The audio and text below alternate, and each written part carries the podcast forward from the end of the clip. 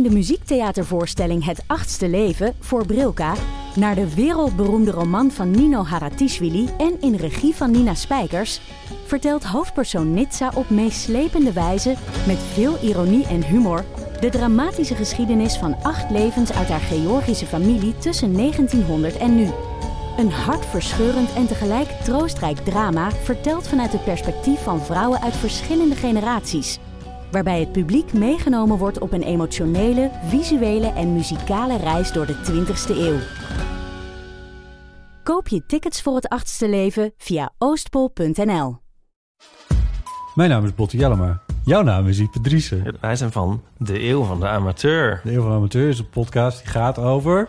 Alles. Het is een eh, podcast over levenskwesties die je niet kunt googlen. Een soort licht neurotische blik op het leven. Het is een podcast met humor. Jezus. Kijk, een grapje. Die, die vragen durft te stellen en die je ook onbeantwoord durft te laten. Mooi. met een regenboogvlagje. Dat, dat noem je queer, botten. Dat uh, regenboogvlagje, dat klinkt echt als een soort... Uh, ik bedoel, iedereen is welkom. Kom ons luisteren Zo in je favoriete podcast-app. Hallo. Hallo. Sorry. Dag, hallo, lieve grappende grollen. Welkom bij Dame Honey.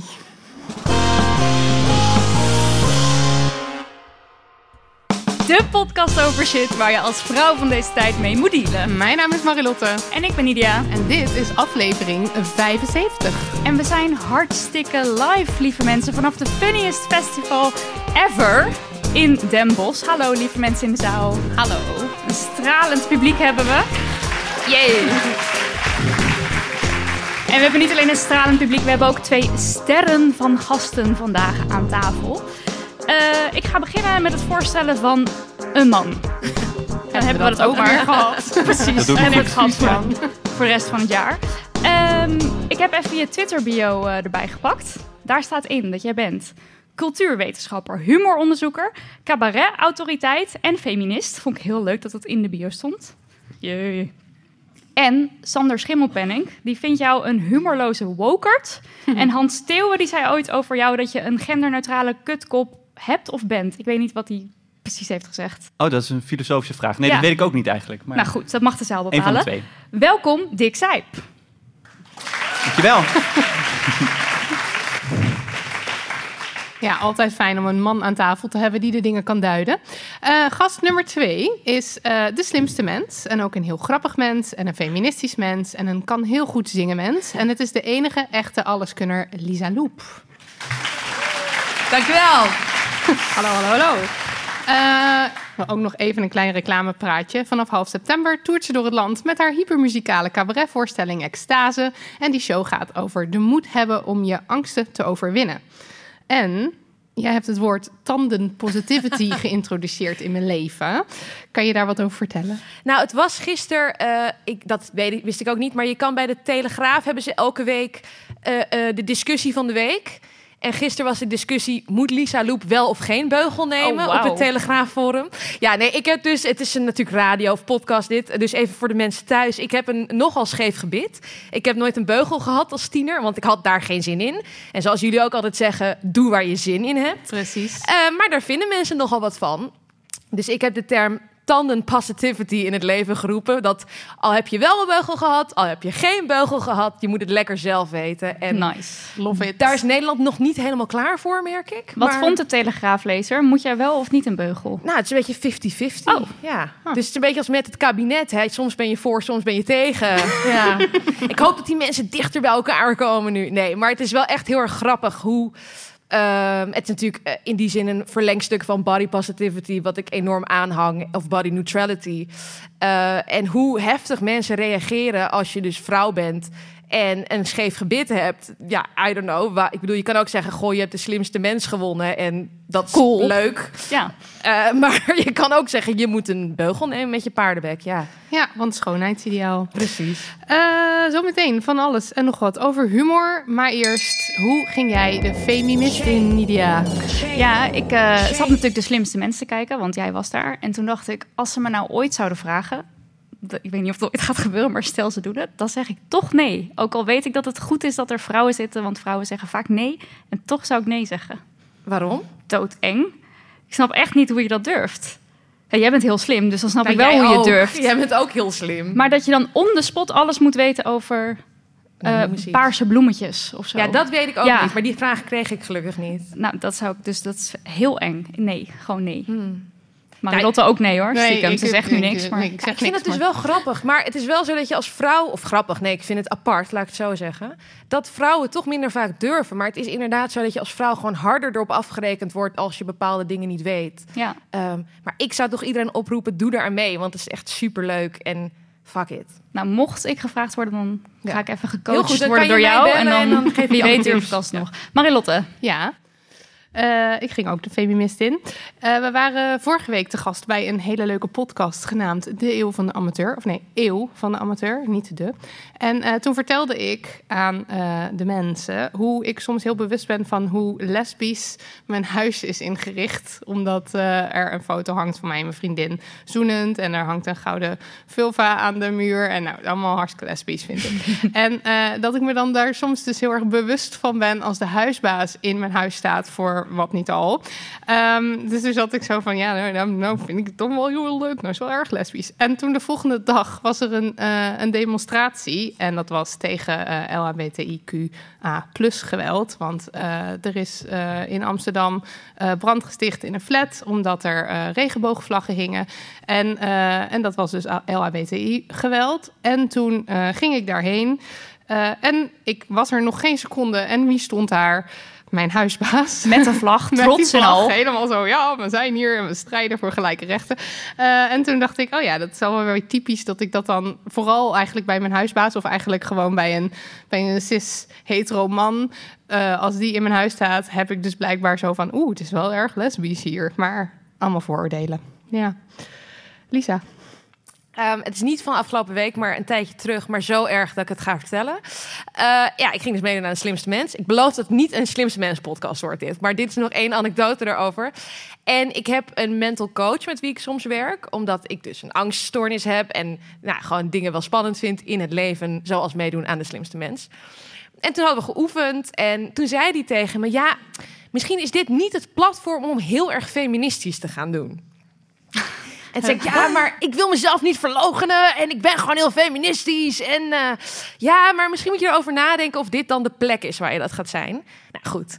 Toen, Maar, maar, maar, maar hoe Ja. zou je dan feministisch zijn? Dan zou je daar Nou, met zoals ik- okselhaar zo... nee, zo welke nee, vooroordelen... maar gewoon als er iets gezegd wordt waar ik het niet mee eens ben, daar iets van zeggen. Wat ik ook gedaan heb in het programma. Ja, want je was best wel stellig. Ook Ja. toen ze het hadden over bijvoorbeeld eh, als er voor je betaald wordt, geloof ik. Ja. precies. Maar ik ging dus dat doen. En toen dacht ik, oh nee, hij had gezegd dat ik dat niet moest doen. En toen ging ik me dus heel erg zorgen maken daarover daarna. Dus een man had tegen mij gezegd dat ik niet te feministisch moest doen. En toen ging ik me daar heel erg druk om maken. Dus dat was wel de feminist wat mij betreft. En ik ben blij dat ik het gewoon wel gedaan heb. Ik ook, ik ben trots op je. Dick Sijp. Ja, waar, zal ik, waar moet ik beginnen? Waar moet ik, beginnen? Nou, ik moet wel eerlijk zeggen dat ik van de week een beetje in de stress schoot. Omdat ik wist natuurlijk, ik ken de podcast, ik wist dat deze vraag ging komen. Dus ik dacht, oh god, ik moet even iets onfeministisch inplannen. Hoe doe je dat? Weet je wel? Dat anders dan. Maar ehm, Hebben wij ook altijd. Hebben we een moment ja, voor in de week. Ja, dat ik dacht, ik raak een beetje in de stress. Maar eh, ik moet zeggen dat uiteindelijk heb ik denk ik wel iets. Want ik was een paar dagen geleden was ik een stuk aan het lezen op One World. Wat ik een heel goed platform vind. Maar daar was ik me echt heel erg aan het ergeren. En toen dacht ik, ja, dit is misschien een beetje onfeministisch. Maar de meningen waren een beetje verdeeld. De feministe vrienden, vrouwelijke vrienden die ik het voorlegde. Maar het was een artikel over mansneezing. Het fenomeen Oh ja, ik heb het ook gezien. Hebben jullie dit ook gezien? Nee, ik Het niet. gaat over mannen die dus heel veel ruimte innemen als ze niezen. Zo'n man kennen jullie wel, toch? Die echt zo Ja. dat je... Holy shit. Ik heb iemand in mijn achtertuin, nou die woont huizen verderop. En die hoor je gewoon echt... Maar luister, ik ben dat. Jij bent die mensniezer. De.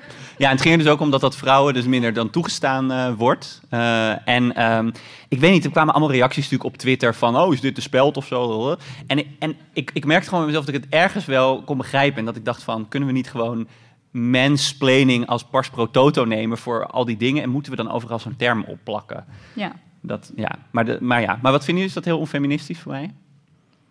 Nou, ik heb het ook gezien, Persoonlijk toen dacht ik ook- termen. Maar het ruimte innemen als Ja, breder precies. begrip is wel interessant. Maar om het dan alleen per se dat niezen eruit te halen... Maar je hebt ook manspreading.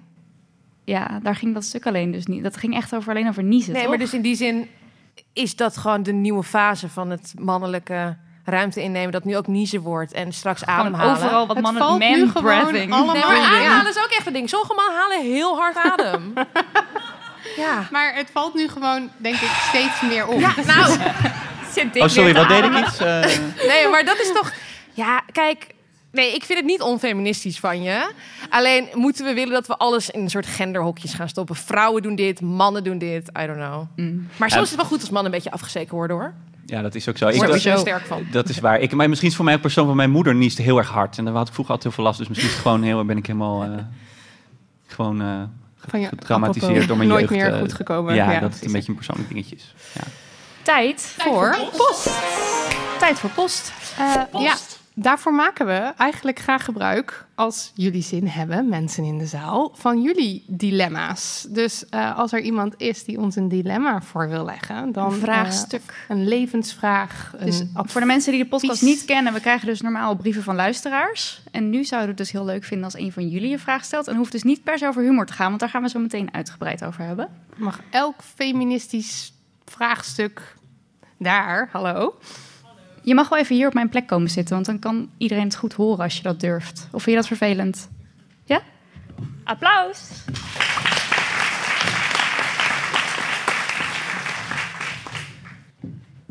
hoi. Wat is je naam? Rosanna. Hoi. En Hoi. wat is je dilemma of levensvraag of iets?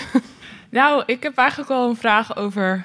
ehm, nou ja, ik ben christelijk opgevoed en ik geloof nou ja, in God en zo.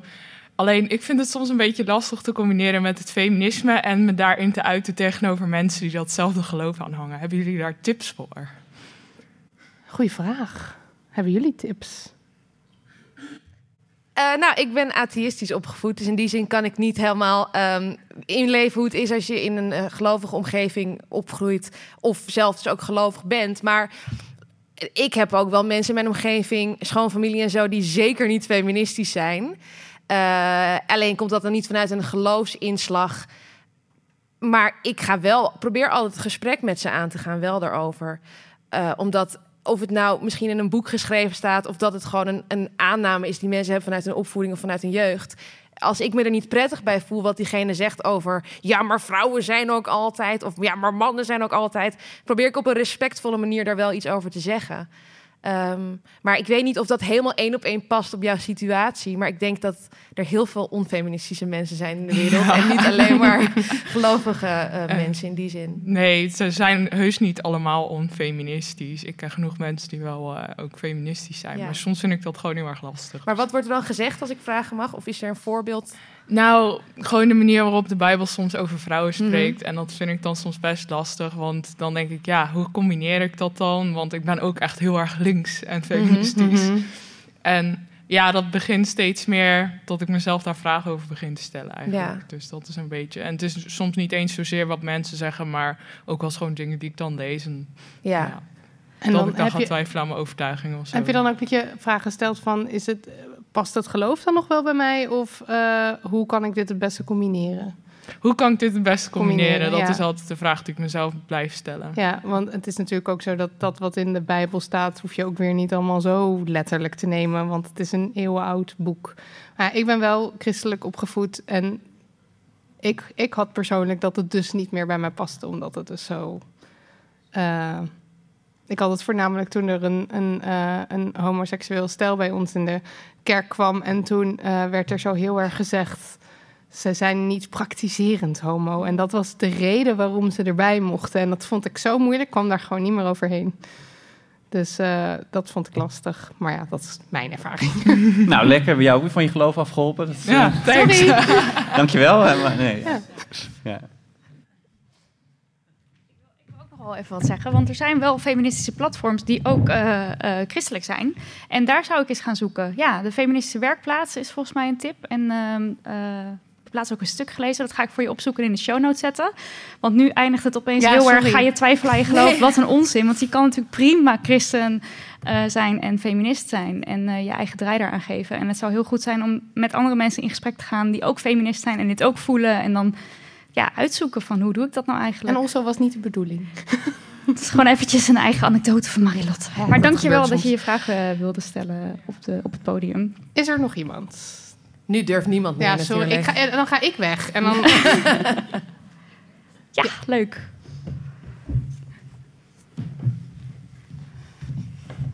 Hallo, welkom. Hoi. Eh, ja, ik heb een vraagje. Eh, ik kwam het vandaag tegen eh, toen ik een oproepje deed op mijn Instagram voor een fotograaf. En ik noemde heel vaak dat woord en ik dacht, moet ik nou... Ik zeg eigenlijk fotograaf, maar dan zeg ik eigenlijk dat ik een man zoek. Moet ik dan fotograaf zeggen? Of, maar dan zeg ik weer dat ik een vrouw zoek. Moet ik het dan alle twee gaan zeggen? Dus, en dit, dit punt ben ik vooral online, omdat ik dan ook de woorden eronder zet als ik, als ik dingen zeg. Eh, ben ik al heel vaak bewust tegengekomen van. "Wow, Ja, wat moet doe ik nou?" Hij, zij, die, hen. Moet ik alles Ja. noemen of moet ik soms afwisselen? Nou, dat. Ja, dit is echt een hele goeie. Wij mochten op een gegeven moment aan een feministische bundel meewerken. En toen vroegen ze ook van, moeten we nou kapper translaten of kapster? En toen dachten wij toen nog heel erg kapster. En uiteindelijk werd het toch kapper, geloof ik. Maar d- ehm, het ding is dat we met z'n allen, als ik nu zeg... eh, je hebt een talkshowtafel en dan zie je... daar zit aan die talkshowtafel een spion, een arts en een talkshow-host. Nou, wat voor mensen zie je dan voor je? Waarschijnlijk zie je mannen voor je, want dat is nou eenmaal de associatie die je snel maakt. En als je nu al dacht, ik zag vrouwen, dan dacht je misschien niet aan zwarte vrouwen of een vrouw in een rolstoel. Of nou ja. Dus we hebben gewoon heel erg eh, vaste beelden bij dingen. Eh, en daarom kan het dus af en toe toch goed zijn om fotografen actief te zeggen. En vooral bij eh, ehm, eh, vacatures, dit is toch een soort vacature eigenlijk. Want het blijkt dat vrouwen, daar is onderzoek naar gedaan, sneller denken: oh nee, dat is niks voor mij. Dus dat ze al snel denken, ook bijvoorbeeld bij het woord loodgieter of nou ja, dat soort termen, van dat is niet voor mij weggelegd. Want wilde je specifiek een vrouw of wilde je juist aangeven jou niet van... uit. Het maakt je, ja. Nee, het maakte me juist helemaal niet uit. Maar toen dacht ik weer, als ik fotografe zeg, Dan ben je dan valt het echt Ja. op dat ik, of zo viel het in mijn hoofd meer op, terwijl dat ook onzin is, want fotograaf is net zo goed mannelijk als fotograaf vrouwelijk. Ja. Ja, of je kan... Het het eerste wat mij opkwam was fotografen tussen haakjes MVX te doen. Mm. Dat is Ja, wat ik ook, meestal doe. ja. Goeie. Maar wat je ook kan doen is fotografen MVX. Dat zie je eigenlijk nooit. Heel leuk, ja. Want ik weet dat er ergens in Amerika is er dus... Of was het in Amerika? Volgens mij was het in Amerika of in Canada dat ze dus nu leerlingen op de vrouwelijke manier alleen nog maar gaan aanspreken. Of dat ze in plaats van guys zeggen voor een groep girls. Of Ja. het nou jongens of meisjes zijn. Nou, het is wel heel vaak zo dat dus de vrouw zich moet schikken aan de mannelijke term. We kregen ook weer in de DM een foto van een of ander tekstboek. En er stond er vanaf nu gaan we naar hij verwijzen en dan bedoelen we iedereen. En dat Oh, is dus ja. altijd zo. Want we zeggen dag jongens en we bedoelen iedereen. En iedereen is zo, oké, nee prima, noem mij maar jongen. Maakt niet uit, ik ben een vrouw, maakt niet uit. En het is best wel leuk om dat even helemaal om te draaien. Maar ja, Nou, Kun je er wat mee? eh, Meiden. Fotografen, man Ja. X. Dat vind ik echt de allerbeste, allerbeste oplossing. Ja. Dankjewel. Hoi, we komen er even tussendoor met een berichtje namens onze sponsor. Ja, ja, want deze aflevering wordt mede mogelijk gemaakt door Next Story. En jawel, Next Story, dat is nog steeds N-E-X-T-O-R-Y. En het is een streaming service voor luisterboeken en e-books met meer dan 300.000 boeken in de app. Voor Next Story selecteerden we een lijstje met onze allerfavoriete boeken. En die kun je via de app lezen of luisteren. En een van die allerfavorietste boeken waar ik net in ben begonnen is De Kleine de Bouvard, haar baanbrekende De Tweede Sekse samengevat. Dus als ik het goed begrijp, kan je dit luisteren of lezen als je een luie feminist bent. Jazeker, zoals ondergetekende. Heb je wat geleerd? Nou, ze had bijvoorbeeld een relatie met Jean-Paul Sartre. Oké, dit meen je niet. Even serieus. Dit boek gaat juist over de bevrijding van de vrouw. En jij deelt een feitje waarin je iets over haar vertelt in relatie tot een vent. Ja, ik heb hem nog niet helemaal uit. Ik ben net begonnen. dat is duidelijk. Dit is wat er langskwam. Laat me met rust. Goed, ben je ook een lui feminist? Maak dan gebruik van de 50 dagen durende gratis trial. Ga daarvoor naar nextstory.nl slash damn en vul daar de vouchercode HONEY50 in. Je kunt opzeggen wanneer je wilt. Nog eventjes, dat is N-E-X-T-O-R-Y.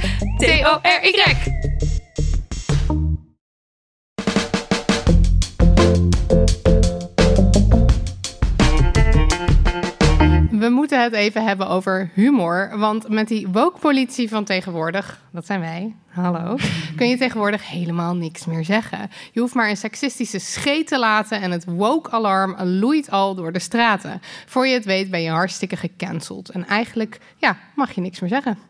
Of ligt het toch wat genuanceerder? We gaan het er met jullie over hebben, met Lisa en met Dick.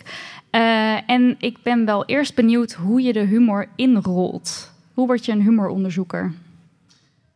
Ja, nou, uh, ik denk dat het een klein beetje in de genen zit. Want mijn, mijn opa was al amusementsjournalist, dus die wist ook al heel veel van cabaret en van humor. En uh, ik, heb, ik heb het altijd leuk gevonden. Vroeger wilde ik echt zelf cabaretier worden. Ook nog een jaar op de, op de Kleinkunstacademie in Amsterdam gezeten. Maar op een gegeven moment dacht ik, nee, ik, ik, ga, het, ik ga het bestuderen. Maar ik ben dus altijd al een, een groot cabaretliefhebber geweest. Dus dat is eigenlijk... En toen ben ik theaterwetenschap gaan studeren.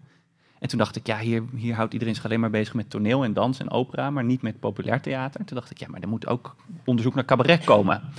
En toen ging ik een proefschrift schrijven. Dat is een beetje de hele de, korte samenvatting. Zo van, die was niet grappig genoeg, dus toen werd je maar humoronderzoeker. Precies, Precies. zo gaat het, hè? Zo gaat het, ja, ja. En Lisa, je bent vrouw en cabaretier. Dat kan natuurlijk niet, want vrouwen zijn niet grappig. Nee, die zijn cabaretier ten eerste oh. natuurlijk. Iemand had ook gezegd, ja, ze is niet zo slim, want ze zegt cabaretier over zichzelf, maar het is cabaretier.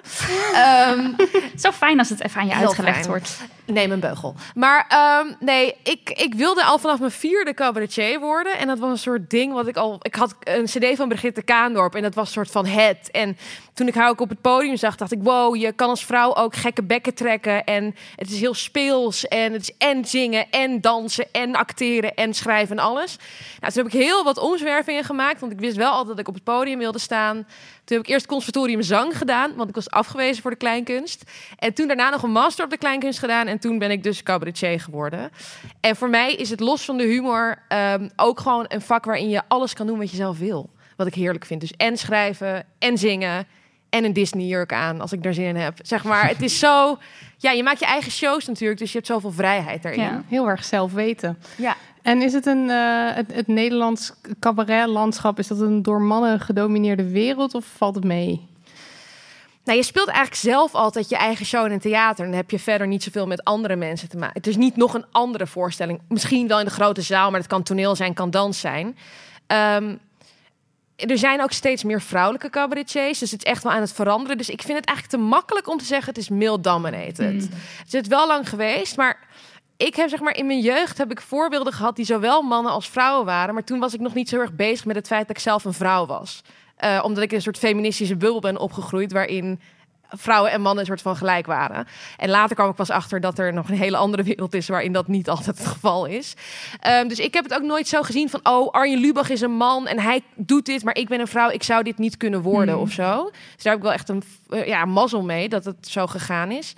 Ja, kijk, oké. En nu even lang verhaal kort. Er zijn natuurlijk duizend miljoen vooroordelen over vrouwen en humor. Um, alleen omdat het dus nu verandert en er steeds meer vrouwen bij komen, is het niet meer male dominated. En het is denk ik ook een verschil tussen de Nederlandse context en bijvoorbeeld de Anglo-Saxische context, uh, waar er veel meer in comedyclubs opgetreden wordt. En daar heb je wel het probleem, en daar wordt ook wel steeds meer over gediscussieerd, van ja, een beeld die dan inderdaad male-dominated is. En dan wordt er soms als, uh, ja, als een, een tokenvrouw of een, een tokenpersoon van kleur bijgezet. Net zoals we jou nu hebben. Precies, precies. Ja. En dat is dan natuurlijk een, uh, dat is weer een heel andere dynamiek. En dat heb je natuurlijk niet als je in Nederland in een theater komt en jezelf uh, ja. avondvullend speelt. Hmm, ja. ja. En kan jij nog, want jij ziet heel veel, je weet heel veel over humor en cabaret. Kan jij dan nog daarom lachen ook? Gewoon in het algemeen bedoel je?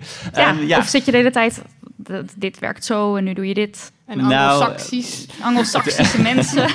Het, het, is een beetje dubbel. Kijk, aan de ene kant vind ik altijd, mensen zeggen heel vaak van, oh, maar als je humor gaat onderzoeken en ga je een grap analyseren, dan, uh, dan is het toch niet grappig meer. Dat heb ik zelf eigenlijk nooit zo helemaal begrepen, want ik kan, een, ik kan een voorstelling ook 16 keer bekijken en dan nog steeds grappig vinden. Maar het wordt misschien wel steeds meer lachen van binnen. Dus ik bedoel, het is niet. Uh, en ik heb ook wel eens in een theater, ze meestal. Ik heb ook veel cabaret gerecenseerd voor, voor kranten en. Uh, uh, en, en nu voor de Groene Amsterdammer. En dan merk ik ook wel van. Ik heb één keer. De, meestal zetten ze de recensenten een beetje uit elkaar. Maar ik heb ook wel eens op met zo'n recensentenrij gezeten. En dat is dan ook wel een beetje een stille rij. Er wordt niet gelachen. Wordt niet altijd gelachen. Maar goed, tegelijkertijd, ja, weet je, het is ook zo. Als recensent zie je natuurlijk heel veel waarvoor je misschien zelf geen kaartje zou kopen. Maar je zit in een zaal met allemaal mensen die fanboy of fangirl zijn. En die, dat is natuurlijk ook nog een verschil. Maar nee, ik, volgens mij lach ik, uh, lach ik heel veel. Ja. En, um, en um, ja. wat is de functie van humor? Vertel dat maar eens, wetenschapper. Ja, nou hou je vast, hou je vast. In de nou, maatschappij. De, de functie in de maatschappij. Ja. Nou, de functie van humor bestaat eigenlijk niet. Want humor heeft een heleboel verschillende functies en rollen. Eh, het verschilt ook weer per samenleving en per tijd. Eh, dus wat je in elk geval kan zeggen is dat humor nu heel erg belangrijk wordt gevonden. Dat is niet altijd zo geweest. Dus überhaupt het idee dat je een goed gevoel voor humor moet hebben... en dat als je dat niet hebt, dat het echt een belediging is. Dus, oh, die heeft geen gevoel voor humor. Dat is iets heel erg moderns eigenlijk. Oh, Dus we vinden humor heel belangrijk en we verwachten er ook alle heel positieve dingen van. En voor een deel functioneert humor ook op die manier. Dus het kan mensen met elkaar verbinden, het kan de macht aanvallen, maar ja, het kan ook andersom eh normbevestigend zijn. Het kan ook eh, mensen buitensluiten. Dus het, is heel, het heeft heel veel verschillende functies. Maar we vinden het in elk geval heel belangrijk. En humor is ook overal. Dat is ook wel een beetje iets nieuws. Dus eh, eh, in reclame is humor, in hedendaagse beeldende kunst heel veel humor op tv. Comedians zijn celebrities. Eh, we vinden het in dating vinden we het heel belangrijk. Dus humor is eigenlijk overal belangrijk. En kan je dan zeggen dat er een bepaald soort humor in Nederland groot is? Of dat het goed, dat dat goed werkt? Dat je dat veel tegenkomt? Het is eigenlijk best wel gevarieerd eh, als je zo kijkt in het theater. Dus er zijn, nou ja, het is een beetje schetsmatig natuurlijk, maar als je zo in het theater kijkt, ja, je hebt de meer politiek geëngageerd, nuance, genuanceerde humor van een Claudia de Breij of Pieter Derks, maar je hebt ook eh, de, de, de meer harde eh, Theo Maassen of, of, of, of Daniel Arends-achtige humor die heel erg over, heel hard over grenzen heen wil gaan. Eh, je hebt ook meer het, eh, het, het meer muzikale eh, cabaret, eh, nou ja, waar jij Lisa natuurlijk eh, een, een, een, voor- een voorbeeld van was met Matrushka ook. Jan Beuving. Eh, je hebt ook een meer ontregelende van Stefano Keizers, eh, Henry van Loon. Dus het is eigenlijk best wel een breed palet aan, eh, aan humorstijlen in Nederland. en dus, er is er niet eentje die er uitspringt daarin. Poep en plas. Kijk. Doet het altijd Aan goed jou we mensen. Nee, nou het is wel zo dat ik denk dat als mensen over humor nadenken, dat ze vaak het idee hebben humor overschrijdt grenzen. En over, dus ik denk dat er wel een bepaald soort humor is die heel erg symbool staat voor heel veel mensen van wat humor is of zou moeten zijn. Dat is denk ik ook wel een beetje gegenderd trouwens. Maar daar, en dat is denk ik een beetje meer de Theo Maas, eh, Hans Theo, Daniel Arends-achtige. Ik denk dat dat wel een soort norm is. Maar dat is niet het enige waar veel mensen naartoe komen. Cabaret is in de brede zin wel best Maar wel hoe is dat gegenderd dan? Eh, ja, goed. van- Ja, en ik denk dat dat gegenderd is omdat eh, dat toch vaak eh, mannen zijn. En dat we bij harde humor toch ook wel vaak denken aan humor over minderheids- en achtergestelde groepen. En, en dus ook heel veel grappen over vrouwen, die vaak ook best wel normbevestigend kan zijn. Maar dat is maar een grapje, toch?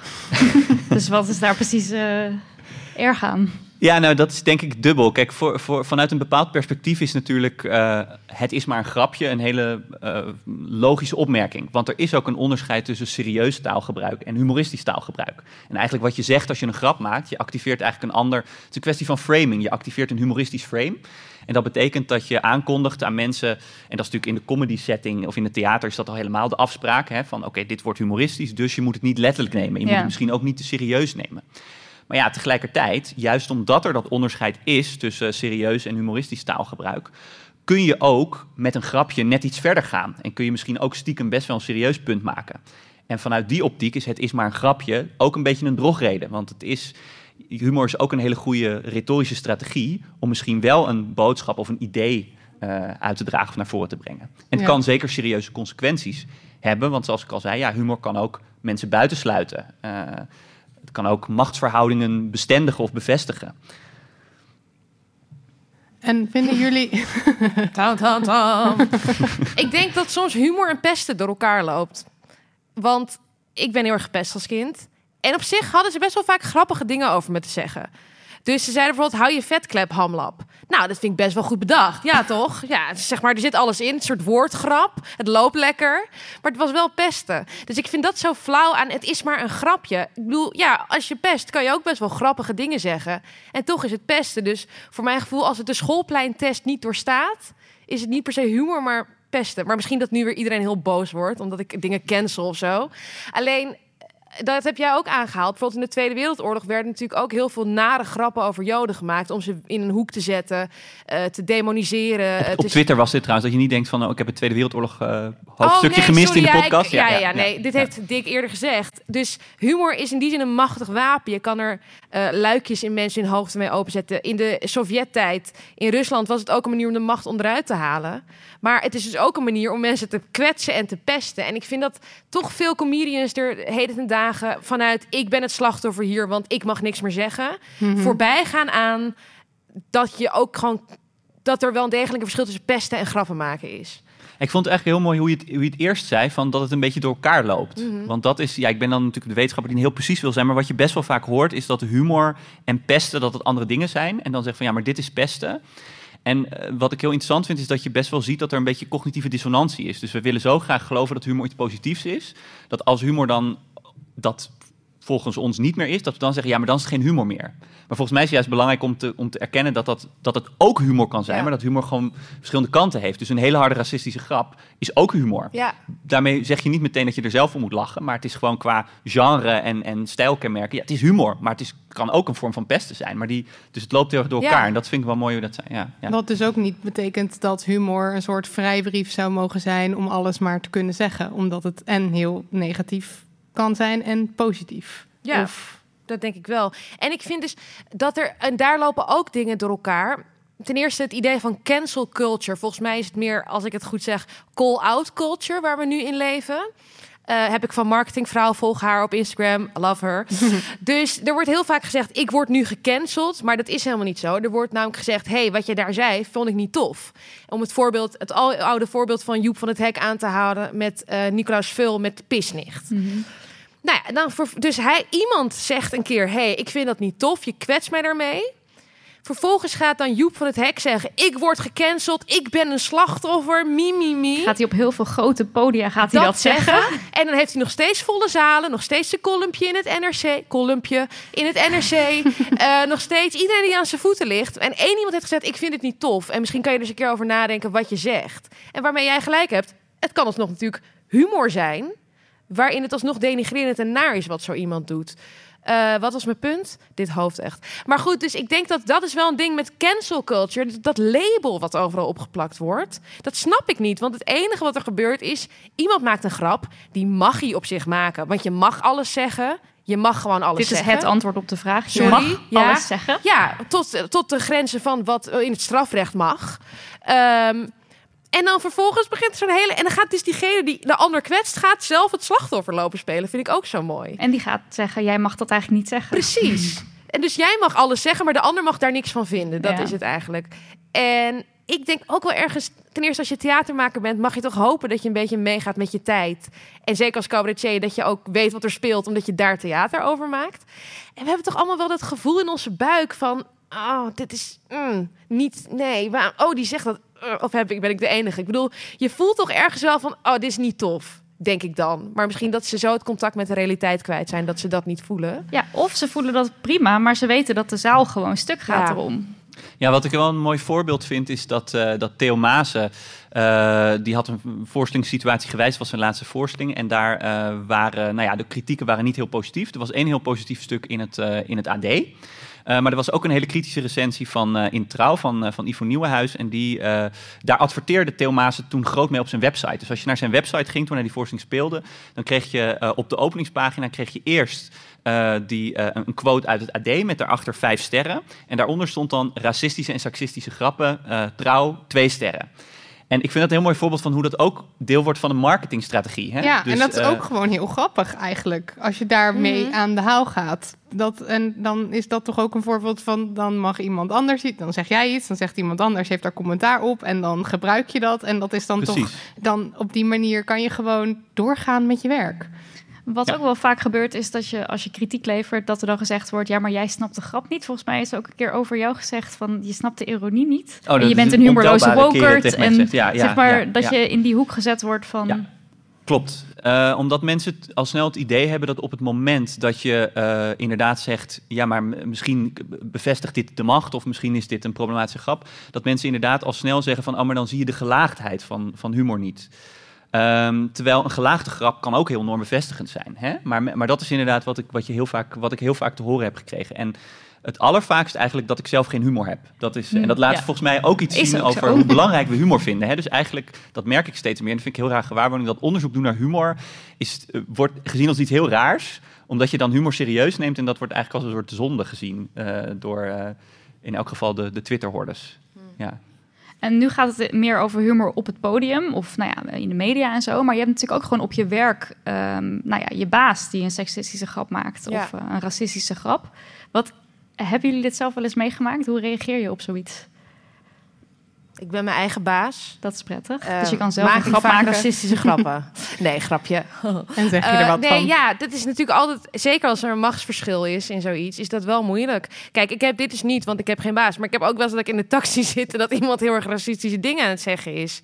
Ja, is dit niet ook hetzelfde als met feminisme en familieleden? En wanneer zeg je er wel wat van, wanneer Ja, zeg je er Het is niet een wat beetje van? pick your battles. Ja. En eh, heb je er energie voor? En hoe erg is het of zo? De reactie, het was maar een grapje, is zo flauw. Het is, het is Het vooral haalt het, alles onderuit namelijk. Ja, het is, het is de inhoud compleet aan de kant zetten en dus reageren op eh, iets anders. Maar ik denk wel dat in, iets in de maatschappij meebeweegt met wat er op het podium en in de media gebeurt. Dus Mhm. eh, als Theo Maas of Hans Theo of whoever. Het gaat ook niet om de poppetjes. Want ik zeg bijvoorbeeld net Joep van het Hek. Maar het gaat niet zozeer om hem als persoon. Het gaat om de tendens. Eh, als zij in het theater dat soort grappen maken en iedereen lacht er keihard om. Ja, dan is het ook logisch dat eh, Piet op zijn werk die grap nazegt en dat mensen erom lachen. Dus pas denk ik als het in, de grotere, in het groter geheel betwijfeld wordt en dat er ander soort grappen komen, zijpelt het ook weer door. Hoewel locker room talk en dat soort dingen, misschien dat het ook wel lang duurt voordat dat verandert. Maar, Maar is het niet ook dat je ook wel meelacht uit ongemak? Dat je het helemaal niet grappig vindt, maar dat je denkt, ja, ik lach maar mee, Mhm. want dan ga ik mee in die sociale... Het is ook de gewenste reactie natuurlijk heel erg. Je kan bijna niet anders. Zeker als Nee. jij degene bent om wie het gaat of over wie het gaat misschien wel. Ja. Ja, d- zeker. Dus het is heel moeilijk om tegen een grap eigenlijk in opstand te komen en te zeggen van nee, ik vind dit niet grappig. En, en waar ik nog aan moest denken, dat idee van dat dat ook doorwerkt als comedians die grappen maken. Wat, waar wel onderzoek naar is gedaan eh, eh, in de sociale psychologie, is eigenlijk naar wat eigenlijk het effect is van, grappen, van grappen en van seksistische grappen of, of grappen over homo's. En het blijkt dus inderdaad zo te zijn dat op het moment dat jij, dat jij al racistische denkbeelden of ideeën hebt en je hoort veel van dat soort grappen, dan, zul je, dan verschuift de norm een beetje. Dus dan, Mhm. zul je, eh, dan komt er gewoon meer tolerantie voor racisme bij, bij jezelf. En dan zul je jezelf eerder toestaan om je eigen racisme te uiten. Omdat humor ook iets aan kan geven over van waar ligt de grens. Hè? Humor Ja. gaat vaak over het aftasten van grenzen. Dus als een bepaalde grap blijkbaar kan en iedereen dat grappig vindt, oh, dan, kun je, dan kun je misschien als je serieus eh, racistische denkbeelden hebt, dan kun je ook denken, oh, nou, dan voel ik me misschien nu vrijer om die te uiten. En dat is wel onderzocht en dat is wel heel interessant onderzoek. Eh, en er werd zelfs aangetoond dat eh, humoristische uitingen daar beter toe in staat waren dan serieuze uitingen. Hmm, en dan komen ja. we weer bij dat punt van,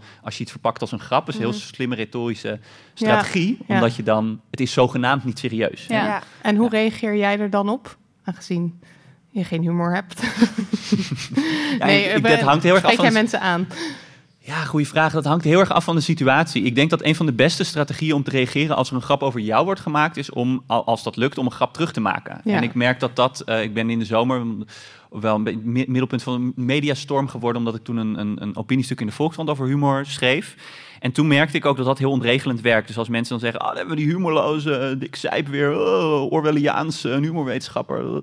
Dat als je dan eh, daar op een grap, soort grappige manier op reageert, dat mensen dan ook een beetje in de war zijn, Ja. in de war zijn daarover omdat het namelijk ook, humor heeft ook een bepaalde morele kwaliteit. Dat we het idee hebben dat als iemand grappig is, dan is dat ook een goed persoon of een goed mens. Dus het is heel moeilijk om te accepteren dat je tegenstander humor heeft. Mhm. Dus op het moment dat iemand jou echt probeert te slachtofferen en het jou tot mikpunt van spot maakt, dan als het lukt om een grap terug te maken, dat heeft ook met macht te maken natuurlijk. Hè? Dus het is moeilijk. Ja. Dus als je, ik heb iets makkelijker praten misschien omdat ik een soort machtspositie heb als recensent, als onderzoeker. Ik ben wit, ik ben man, ik ben hè, et cetera.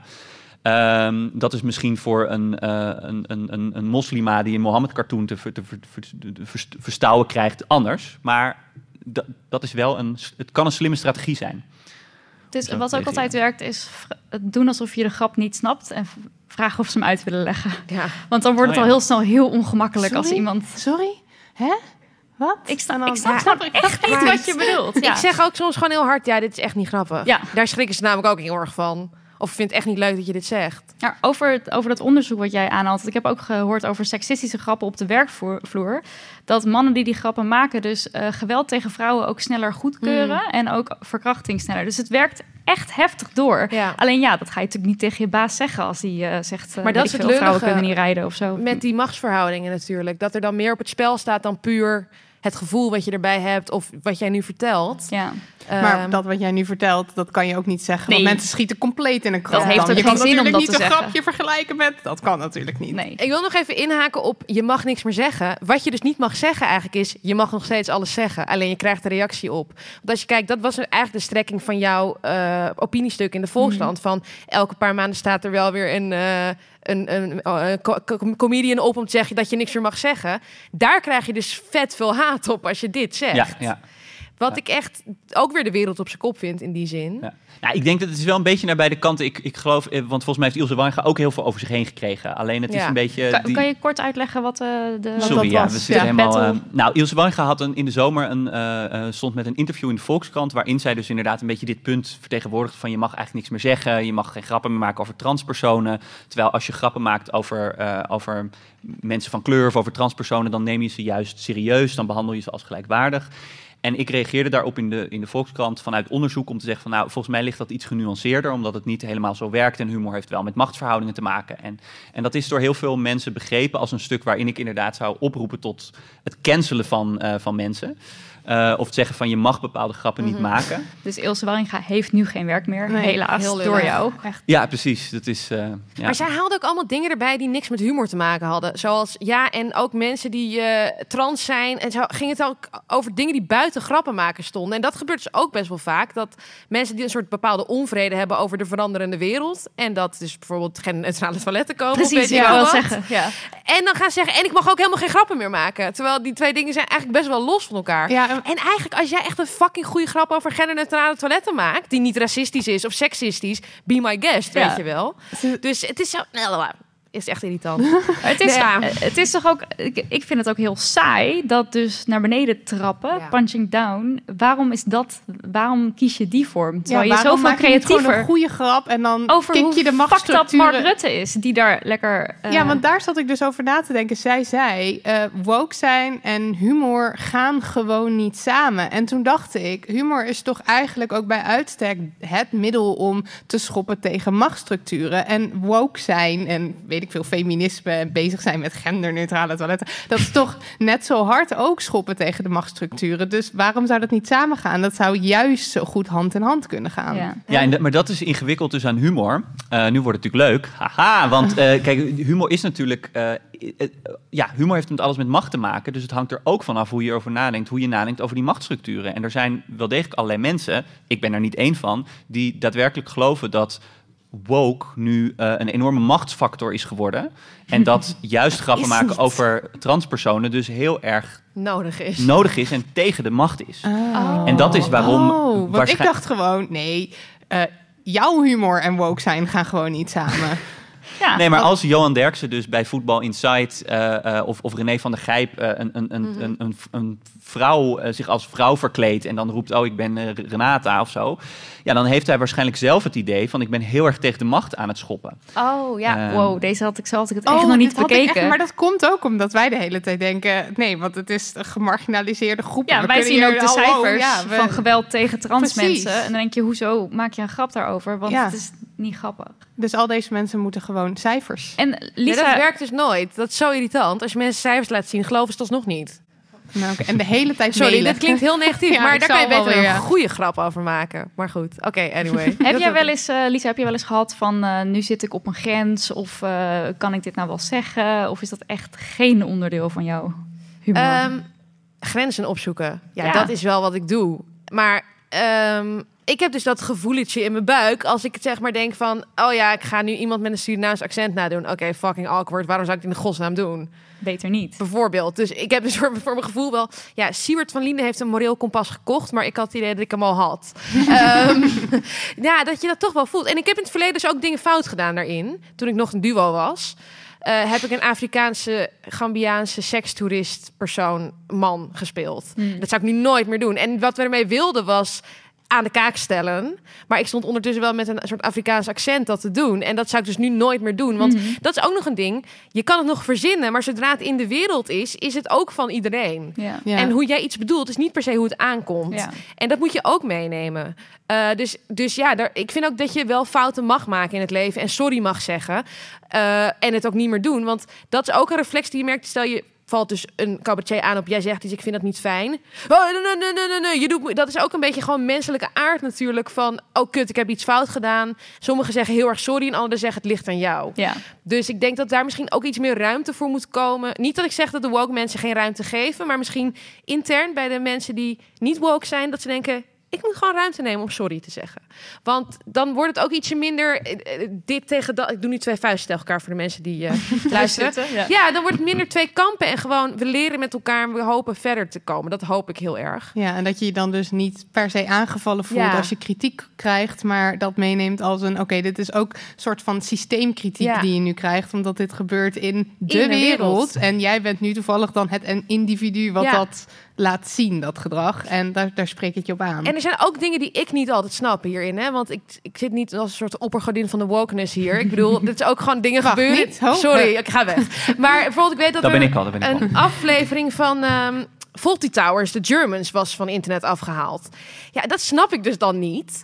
Want ik denk, ja, maar de Duitsers zijn niet per se een gemarginaliseerde groep in de wereld. Of althans, maar ik zou me daar beter moeten verdiepen waarom dat gebeurd is. Dat bijvoorbeeld Little Britain met blackface niet, niet meer erop staat, 100% mee eens. En dat zij toen gezegd hebben van... Oh, we hebben dat gedaan, nu staan we er niet meer achter, we halen het weg. Sorry dat we dat gedaan hebben, supergoed. Maar ik vind niet per definitie dat alles wat ergens tegenaan schuurt niet meer zou kunnen. Maar dit is ook, Ehm, was ook een beetje een storm in een glas water, hoor, moet ik zeggen. Want het was het dus uiteindelijk, ja, er is volgens mij tijdelijk een, een aflevering van Fawlty Towers offline gehaald. En later kwam hij weer online. Maar er was één scène die racistisch zou zijn. Oh. Was eruit. Dat was ook overlegd volgens mij met John Cleese al lang. Maar toen is hij er toch nog zelf stampij over gaan maken. Ja. Maar ik denk dat, we ook, dat het wel ook wel goed is om even te benoemen dat het ook echt een rechtsframe is. Dus überhaupt dat de hele tijd praten over woke al, daar voel ik me al een Mhm. beetje ongemakkelijk bij. Omdat ik Mhm. denk, ja, wat, wat is dat eigenlijk? Dat wordt eigenlijk net als cancel culture. Mhm. Wat jij Lisa ook al eh, ja, aanhaalde van dat, wat, wat is dat nou eigenlijk precies? Het is een hele vage, brede term. Het is echt een vijandsdenken. En wat ik zelf heb gezien in het, eh, het publieke debat over humor, sinds nou, een jaar of tien is humor echt een heel gepolariseerd en gepolitiseerd onderwerp eh, geworden. En ik heb het een beetje zien verschuiven. Dus is een soort, het, het hele idee van je mag niks meer zeggen, is, is ook echt een radicaal rechts frame, wat, Hmm. wat, veel, wat heel erg gemainstreamd is. Waarmee ik niet wil zeggen dat iedereen die dat zegt of gelooft eh, heel radicaal rechts is. Want het is gewoon, hè, het heeft breder ingang gevonden. Maar daar zit ook echt een vijandbeeld aan vast. En in eerste instantie was dat heel erg de, de islam. Eh, hè, dus rondom eh, de, de Mohammed-cartoons, eh, later Charlie Hebdo, was het was heel erg een soort externe vijand die een bedreiging zou zijn voor de humor, want we mogen geen grappen meer maken over de, over de profeet. En dat is in de afgelopen jaren is dat eigenlijk heel erg ehm, verschoven, en best wel snel, naar soort de interne vijand van, nou ja, wat eerst politiek correct heette en nu dus wokeness is. Dus het is ook een bepaald vijanddenken wat volgens mij echt ook met een, een, re- een rechtsframe te, maken te maken heeft en wat steeds meer mainstream is geworden. En waarbij mensen dus het gevoel hebben, we moeten schoppen tegen de macht die het woke monster is. En dat is ook een retorische strategie die cabaretiers ook heel veel gebruiken en die ook heel goed werkt. Hè? Dus op het moment dat jij grensoverschrijdend wilt zijn als cabaretier, is het heel handig om eerst eigenlijk te doen of te zeggen van, oh dames en heren, ik mag dit eigenlijk niet zeggen. Mhm. Oh, oh, dit is eigenlijk... uh, uh.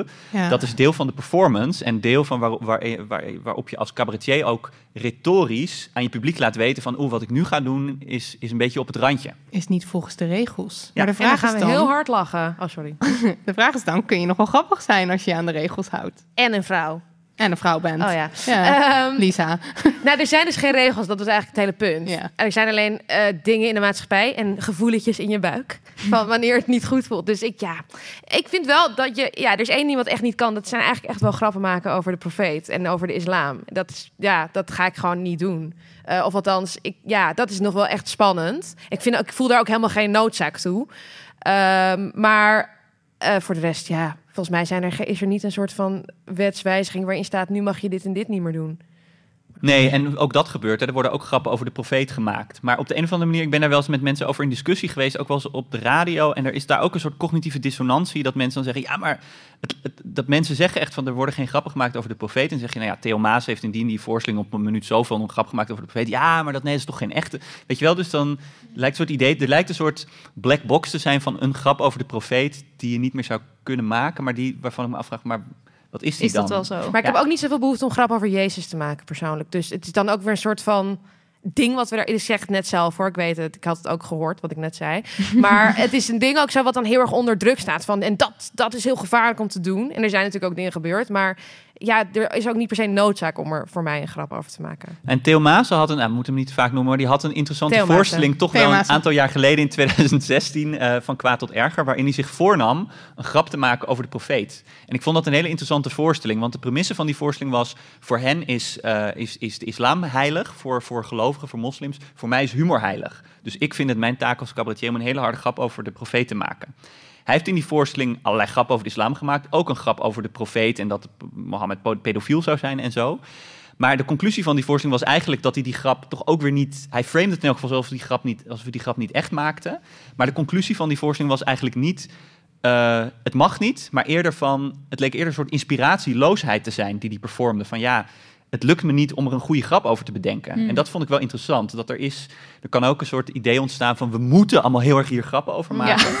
Maar ja, ja, Wat Dat zeg zei je dan? als je, niks, als je niks van, van, van de islam weet, ja, wat, wat is, waar, waar ga je er eigenlijk een grap over maken? Je moet ook ook een soort niet. culturele kennis hebben om een grap te kunnen, kunnen maken, toch? Ja. Ik weet nog van die voorstelling dat hij wel een heel lang seksistisch stuk over vrouwen er ook in had. Dat was mij meer bijgebleven. Toen ben je toch boos opgestaan? Dat is Nee, een, toen ben ik- weggelopen, toch? Nee, ik ben niet weggelopen. Ik ben wel zo gaan zitten. Oké. dat is een rode Dat draad in de oeuvre van Theo Ja. Dat is altijd, eh, Maar goed, er is wel degelijk natuurlijk, ja, ik denk als je als comedian natuurlijk, we moeten niet ontkennen dat er grenzen zijn. Natuurlijk, als je met een afbeelding van de profeet hè, of cartoons, zeker. Ja. Maar het is niet zo zwart-wit als vaak gezegd wordt, dat, eh, dat, dat eh, het, het helemaal niet meer kan. En dan ga je ook weer terug naar wat is de functie van humor? Grappig zijn. En ja, moet je dan kost wat kost alles maar gaan zeggen? Of moet je gewoon kijken wat is grappig, wat past bij mij? En ja. Nou ja, nogmaals, dat hele frame van je mag echt niks meer zeggen. Het is zo, er wordt meer gezegd dan ooit tegenwoordig. En door meer mensen op meer platforms dan ooit. Ja, en misschien is er dus meer commentaar ook Ja, dan meer- ooit. Maar nee, ook omdat we social media hebben Kritiek natuurlijk. op humor is eeuwen altijd oud. Alleen we moeten gaan afsluiten. Nee! Oh. Nee, wat? Je gunt iedereen een gevoeletje. Dat is eigenlijk wat ik soort Wat van zeg. zeggen. Ja, een Het gevoeletje. gevoeletje. Net- Lisa-gevoeletje. en dan moeten mensen ook maar even naar jullie vorige aflevering luisteren. Ja, hoi again. Zijn we weer met een berichtje namens onze andere sponsor, HelloFresh. Voor de mensen die onder een steen hebben geleefd, zelf weten trouwens. De maaltijdboxen van HelloFresh die gewoon bij jou thuis worden geleverd zitten ramvol met verse ingrediënten waarmee je recepten uit je mouw schudt alsof het niets is. En elke week weer mag je kiezen uit maar liefst 30 verschillende gerechten voor in je doos. Vegetarisch, eenpansgerechten, premium, op tafel in 15 minuten. They have it all. Jij hebt weer een succesverhaal? Ja, what can I say? Ik ben een groot HelloFresh fan. Speel de beans. Zaten er trouwens beans in je Nee, gerecht? nee, geen beans. Maar wel feta en bulgur en pompoen en allerlei lekkers. En het succesverhaal gaat zo. Dubbele punt. Katootje en ik gingen naar de hei. En die staat nu vol in bloei. I love de hei. Maar op de camping konden we niet koken. Want we zijn onvoorbereide stadse types zonder apparatuur. Maar A Little Mhm. Bird told me dat jullie eigenlijk hartstikke voorbereid waren. Ja, want HelloFresh hielp ons weer eens uit de brand. Eh, ik heb eh, dit gerecht snel even gemaakt voor we weggingen. Hup, in een bakkie. En toen we helemaal moe en trillerig waren van het opzetten en, eh, en inrichten, inrichten van de tent... schoven we aan de picknicktafel een kaarsje, een biertje, een bakkie HelloFresh. Helemaal heerly de peerly. Nou, wil jij ook zonder stress naar de hei? Ga naar hellofresh.nl. Als nieuwe klant krijg je met de code HelloDamnHoney in totaal 45 euro korting over je eerste drie maaltijdboxen. hellofresh.nl All the good girls go to hell. Oh, fresh.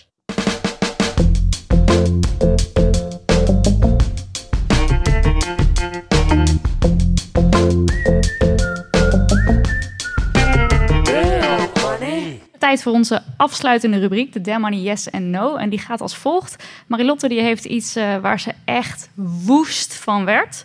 En dat is de Damn Money No. En daarna kom ik met iets waar ik heel blij van werd. En we hebben een heel serieus onderwerp uitgekozen voor deze humoraflevering. Dus hou je vast. Pak je borsten maar vast. Woest Nou, was ze. Blijkbaar hebben niet alleen mensen, vrouwen, last van ongewenste mannelijke aandacht, maar kolibri-vrouwtjes ook. Zo erg zelfs dat ze zich moeten vermommen als een mannetje om met rust gelaten te worden. En dit is eh, onderzocht. Ehm, in het artikel stond eh, het genoemd als een opmerkelijke ontdekking. En ik dacht, is dat opmerkelijk? Is dat zo? Dat het zo is dat vrouwtjes zich moeten verkleden als mannen om al die ongewenste aandacht van zich af te slaan. Ehm, Het zit zo, het gaat over de witnek-kolibrie. En over het algemeen geldt dus in het vogelrijk... dat mannetjes allemaal van die felle kleuren hebben... en dan zo paraderen en zo uh, het vrouwelijk schoon proberen te verleiden. Um, en tot voor kort gold dat ook voor deze kolibrie. Maar sinds kort... Eerst had dus de vrouwen, vrouwen witnek-kolibrie... had dus een soort grauw, grauw verendek. Grauw verendek heet dat. um, en nu hebben ze dus sinds kort uh, ook uh, heeft een deel van hen ook felle kleuren. Dus ze zien er nu uit als mannetjes, uh, zodat ze niet worden lastiggevallen door de daadwerkelijke mannetjes. En dat komt gewoon omdat ze betere dingen te doen hebben dan de hele tijd die mannen op afstand houden. Want is ook nog een fun fact over de witnek-kolibrie. Die moeten de hele dag eten, want ze hebben een hele precaire energiebalans. En als ze niet genoeg eten de hele dag door, dan gaan ze dood. Dus die vrouwtjes hebben wel wat beters te doen dan uh, met die mannetjes de hele tijd te lopen heuwen. Ik uh, ben er wel kwaad over. Nidia, ja, waar werd je blij van? Ik werd heel blij van een onderzoek dat midden augustus gepubliceerd werd, waaruit blijkt dat vrouwelijke octopussen objecten gooien naar irritante mannen-octopussen. Dit is allemaal echt waar, hè? Dat hebben we niet bedacht. Nou, het schijnt dus niet zo vaak voor te komen dat dieren objecten naar hun eigen soortgenoten gooien, maar octopussen doen dit dus wel. Dat doen ze nadat ze gegeten hebben. Dan gooien ze wat ze niet meer willen eten, gooien ze weg. Ze doen het als ze hun huisje schoon aan het maken zijn. Dan is het een beetje zo, hop, nou, weg. Maar ze doen het dus ook in sociale situaties. En dat hebben ze dus onderzocht. En toen bleek dus dat vooral de vrouwtjes dit doen. En dat ze dan dus naar mannetjes um, schelpen, modder en algen gooien. Als die mannetjes uh, uh, ongewenste avances maken. En hoe ze dat doen, ze pakken het vast. En dan hebben ze een sifon in hun lichaam. En dat kan water spuiten. En dat spuit dan zo dat hop richting dat mannetje. En er zijn zelfs beelden van een vrouwtje dat het wel tien keer naar hetzelfde mannetje die modder zit te gooien. Uh, ze raakt hem vijf keer. En vier van de tien keer probeerde hij nog zo weg te duiken. Maar uh, niet altijd uh, met resultaat. Ik zou dat ook doen als ik een octopusvrouwtje was. Je hebt superveel armen ook nog. Ja, toch? dat is vet handig. Dus je kunt echt heel veel gooien. Schelpen, ook. alles. Je, ja. En maar weg. ja, de, de, de, hoe noem je dat? De overeenkomsten hier zijn dan toch weer dat vrouwtjes zich de hele tijd moeten lopen ja. te verdedigen tegen ja, mannen. Dat is niet leuk. Dat is niet leuk. Dit was aflevering 75. Dankjewel Lisa, dankjewel Dick. En op lisaloepen.nl kun je kaarten kopen voor de voorstelling Extase die door heel het land trekt. Dus ga heen en koop en be in extase. Met je gevoeletjes. Bedankt, lief publiek. Wat fijn dat jullie er waren. Ik ga compleet overprikkeld naar huis nadat ik weer zoveel uh, mensen heb gezien. Maar uh, fijn dat jullie er waren. Dank jullie wel.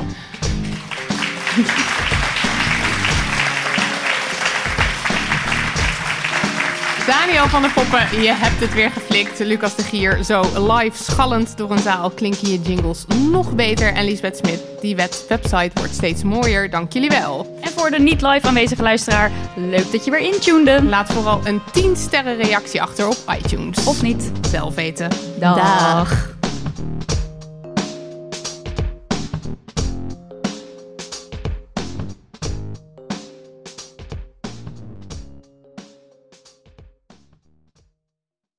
Even over die grootse en epische muziektheatervoorstelling. Het achtste leven voor Brilka is een marathonvoorstelling van 5 uur. Koop je tickets voor deze bijzondere theateravond via oostpol.nl.